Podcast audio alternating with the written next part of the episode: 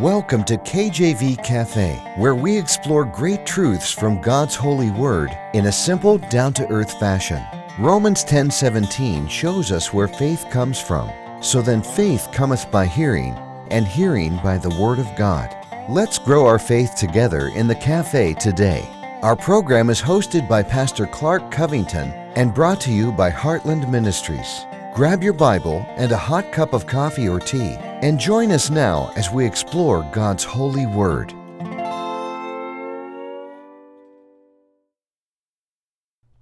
Amen. Glory to God. Welcome to the program. Welcome to K J V Cafe. I'm so glad you joined me. It's so good to be here today. Amen. Uh, hopefully you're doing great. Hopefully you're having a great week, a great day as we dive into God's word. And here we are in the third part of a three-part series on being made in the image of God and what that means. Our text verse here is Genesis, Genesis one. This is on the first page of your Bible. If you got a King James Bible like me, at least, uh, for Genesis one, twenty-six through twenty-eight.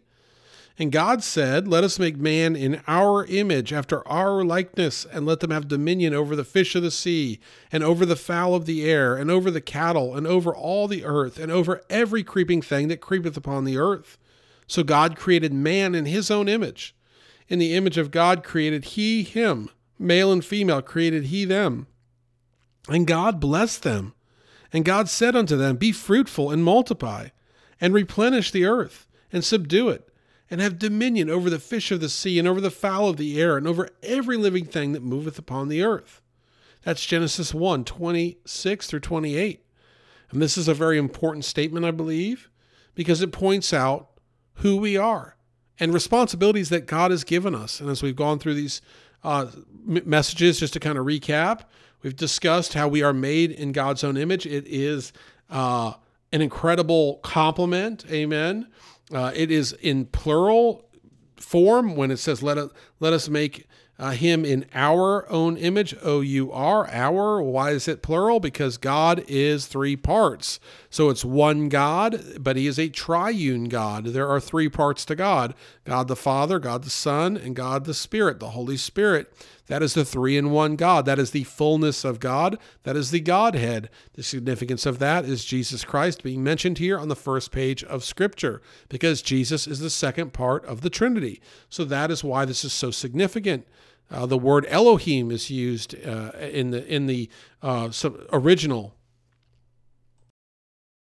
or earliest manuscripts, which means gods, but it's a plural, uh, singular God. So it's one God, but in three forms. Um, God the Father, God the Son, and God the Holy Spirit. And so we know it's a compliment to be made in the image of an all-powerful, all-knowing, everlasting God. But at the same time, it's a responsibility, because we don't want pride to creep in and say, hey, we're made in the image of God. Look at those suckers over there. No, they also too are made in the image of God. And James three nine so eloquently puts it, therewith bless we God, even the Father, therewith curse we men, which are made after the similitude of God. Such a great biting, cutting point made in James three, that we are blessing God, we are praising God, and at the same time, sometimes in the same breath or sentence, or sometimes within the same minute or hour, we're tearing down someone else that is also made in the image of God. That's not praise to God. That's hypocrisy. And so we have to be mindful of being made in the image of the Almighty God comes with responsibilities, like our body being the temple of God, First Corinthians six twenty, for you're bought with a price. Therefore glorify God in your body and in your spirit, which are God's. We are to glorify God in our body and our spirit. That's important for us today. Colossians three ten, and have put on the new man, which is renewed in knowledge after the image of him that created him. So when those that are saved, in order to be saved, we have to believe in what Christ did on the cross. We have to realize our sin nature, our need for a Savior, our, realize that we couldn't do it on our own, trust in Jesus Christ as the one that saves us from sin, makes us make him Lord of our life by believing what he did on the cross, the finished work of the cross at Calvary. It's already been done, and it is a free gift. When we accept that free gift of salvation, we say, Lord, I can't do it on my own, but Jesus died for my sins. I trust in him. I trust in what he did on the cross. I believe that he truly went to the cross with me in mind and that he was crucified there. He was buried three days. He was risen from the grave. He walked the earth forty days and forty nights, ascended up to heaven, is at the right hand of the Father, alive today. And you believe on Jesus, you accept him as Lord and Savior. What happens? You're born again. Well, when you're born again, you're no longer your own. You've been bought with a price. What is the price? You've been bought with the precious blood of Jesus Christ, God's only begotten. Remember, he was innocent, sinless. He didn't need to die. He obediently and willingly died for our sins. He paid the price. Him going to the cross wasn't anything he had to do. He's God in the flesh. He has all power. He could have called legions of angels down and wiped everyone out. I love the scripture, and I got to write it down, the exact verse where they come to the garden to get Jesus. Garden of Gethsemane, and they come to get him, and they say they they ask who he is. He says his name or something to that extent, and everyone falls down. All those soldiers, the Roman soldiers, they all fall down uh, because he speaks. And that's a just a little bit of a like a tidbit of us seeing God's power through Christ. Christ didn't have to die for our sins. He willingly died for our sins. The Bible tells us that while we were yet sinners, Christ died for us. And so we have that kind of love from a Savior, which should and, and uh, create or ignite a love within us to put on the new man and to have that renewed knowledge after the image of him that created him. Romans eight twenty-nine, for whom he did foreknow, he also did predestinate to be conformed to the image of his Son, that he might be the firstborn among many brethren. And so what we are to do in God's poetic program, we are created like God, right? But we're not his children until we're born again. That's when we become sons and daughters of God, when we are saved, amen. We believe on Christ, and then once we're born again, we are to be more and more like Jesus each day until he calls us home. So God's poetic program for us is to come into creation in an image of God, and then uh, still being spiritually dead, be born again, become spiritually alive, get the Holy Spirit living within us, and then become more and more, evolve more and more like Christ, being more Christ-like through our actions, through our life, through our study of the Word, through our love that we show others as Christ showed us, doing all these things that we're called to do in the Bible, more and more so until the day comes when we're called home to be with him. And so we become this evolving image of God. That's a, that's a, that's a sermon in, in its own right. But look, this is what it means to be an image bearer. It means to realize our responsibility. And it re- means to realize that God's called us to be fruitful and multiply, which in a lot of regards we have. Uh, the world's got almost eight billion people in it. I wonder how many it would have if we didn't have abortion, but that's for another message. But it's got eight billion people in it. And all these people are rooted in Adam and Eve, amen? They all started from Adam, Adam and Eve. They all have that sin nature, yet God still has allowed us to be fruitful and multiply. America, I say us, so here in America, we're the third largest country in the world. That's a, a statistic that surprised me. I was surprised we're that big. Uh, we're the third co- largest country in the world, and God has richly blessed us, has he not? He has richly blessed us. He has been long-suffering with us. As we have gone and lived in sin, he has not wiped out America. If I were God, if you were God, I'm sure at some point your your patience would come to an end and you say enough. And you say, you know, enough. But God remembered his promise, remembered Noah, remembered the rainbow, said, I'm not going to flood them again. And I'm going to live by prophecy, that future history, which has been made in the Bible, which God's program will fulfill, in which time he will rapture his church out and the tribulation will begin and so forth. And the earth will eventually be made anew. So we realize that there is a change coming. But right now we are in the age of grace and that change has not arrived. So therefore anyone could be saved right now by simply believing on Christ. The Bible, God himself says he desires all to come to repentance, all come to knowledge of him to be saved. And one thing we're called to do while we're here is replenish the earth. Psalm eight, O Lord, our Lord, how excellent is thy name in all the earth, who hast set thy glory above the heavens. Out of the mouth of babes and sucklings hast thou ordained strength because of thine enemies, that thou mightest still the enemy and the avenger. When I consider thy heavens, the work of thy fingers, the moon and the stars which thou hast ordained, what is man that thou art mindful of him, and the son of man that thou visitest him? For thou hast made him a little lower than the angels, and hast crowned him with glory and honor. Thou madest him to have dominion over the works of thy hands. Thou hast put all things under his feet, all sheep and oxen, yea, and the beasts of the field, and the fowl of the air, and the fish of the sea, and whatsoever passeth through the paths of the seas. O Lord, our Lord, how excellent is thy name in all the earth.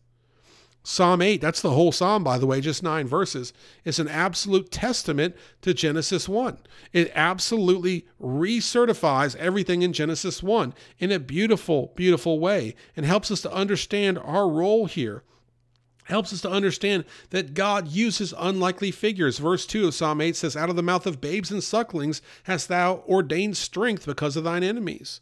So God will use the unlikely, the poor and physically uh, uh, inept, to win great battles for him. An example of that would be David beating Goliath, or even Paul, who was strong in letters, but when people would see him in person, he was kind of sickly and so forth. He had that thorn in the flesh.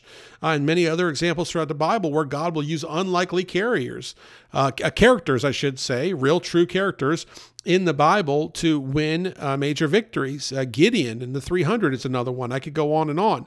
But God is using those people because it brings him glory, for people to say, hey, it couldn't have been them that did it. It must have been God. And we see the consider the heavens and the work of thy fingers, the moon and the stars, which thou hast ordained.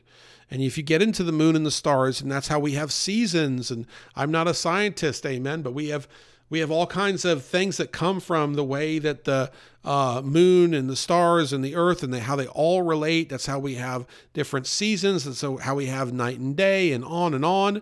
And God has done all that. And yet he's mindful of man to the point where he made man in his image. And he said, go ahead and replenish the earth.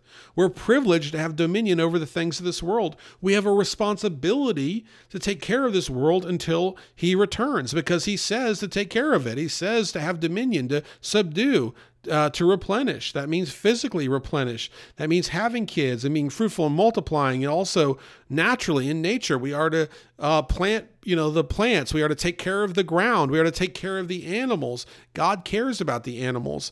Uh, in, in the story of Jonah and Nineveh, I believe it was, Uh, Jonah saying, why bother with these backslid people? And God says, there's many thousands of them here, as well as the cattle. That's one example of God telling uh, Jonah, and also letting us know uh, that God cares about the animals. He cares about the birds. He cares about uh, the cattle. He cares about the fish in the sea. Uh, these are God's creation, and we're called to take care of them. Uh, I don't want to get all environmental with you. You know, I'm not trying to be all environmentalist, but at the same time, we really are called to take care of what God has made us stewards over.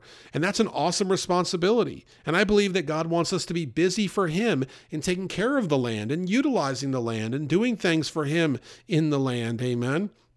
We should take care of it. We shouldn't litter. We shouldn't uh, just build just for the sake of building to destroy a bunch of stuff, but we should be good stewards of land.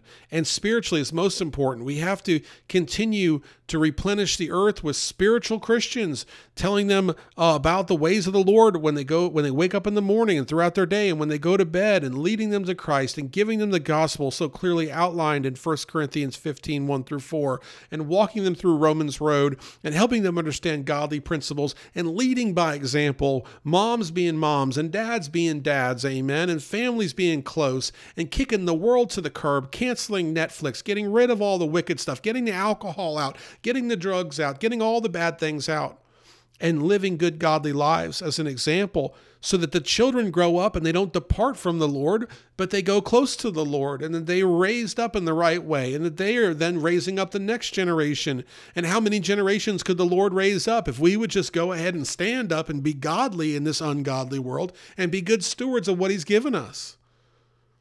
Oh, how God could help us. If my people, which are called by my name, shall humble themselves and turn from their wicked ways. What God could do, what God could do.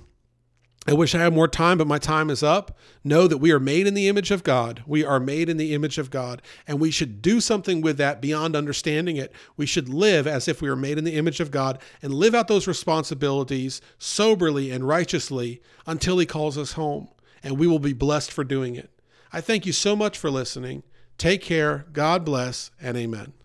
Thanks for listening to this episode of K J V Cafe. Have a question for Pastor Clark? Email him directly at clark at enduring promise dot org or visit k j v cafe dot com and click the envelope button on the homepage. Our program is hosted by Pastor Clark Covington and brought to you by Heartland Ministries. We'll close today with Psalm one nineteen, verses one sixty-six through one sixty-eight. Lord, I have hoped for thy salvation and done thy commandments. commandments. My soul hath kept thy testimonies, and I love them exceedingly. I have kept thy precepts and thy testimonies, for all my ways are before thee.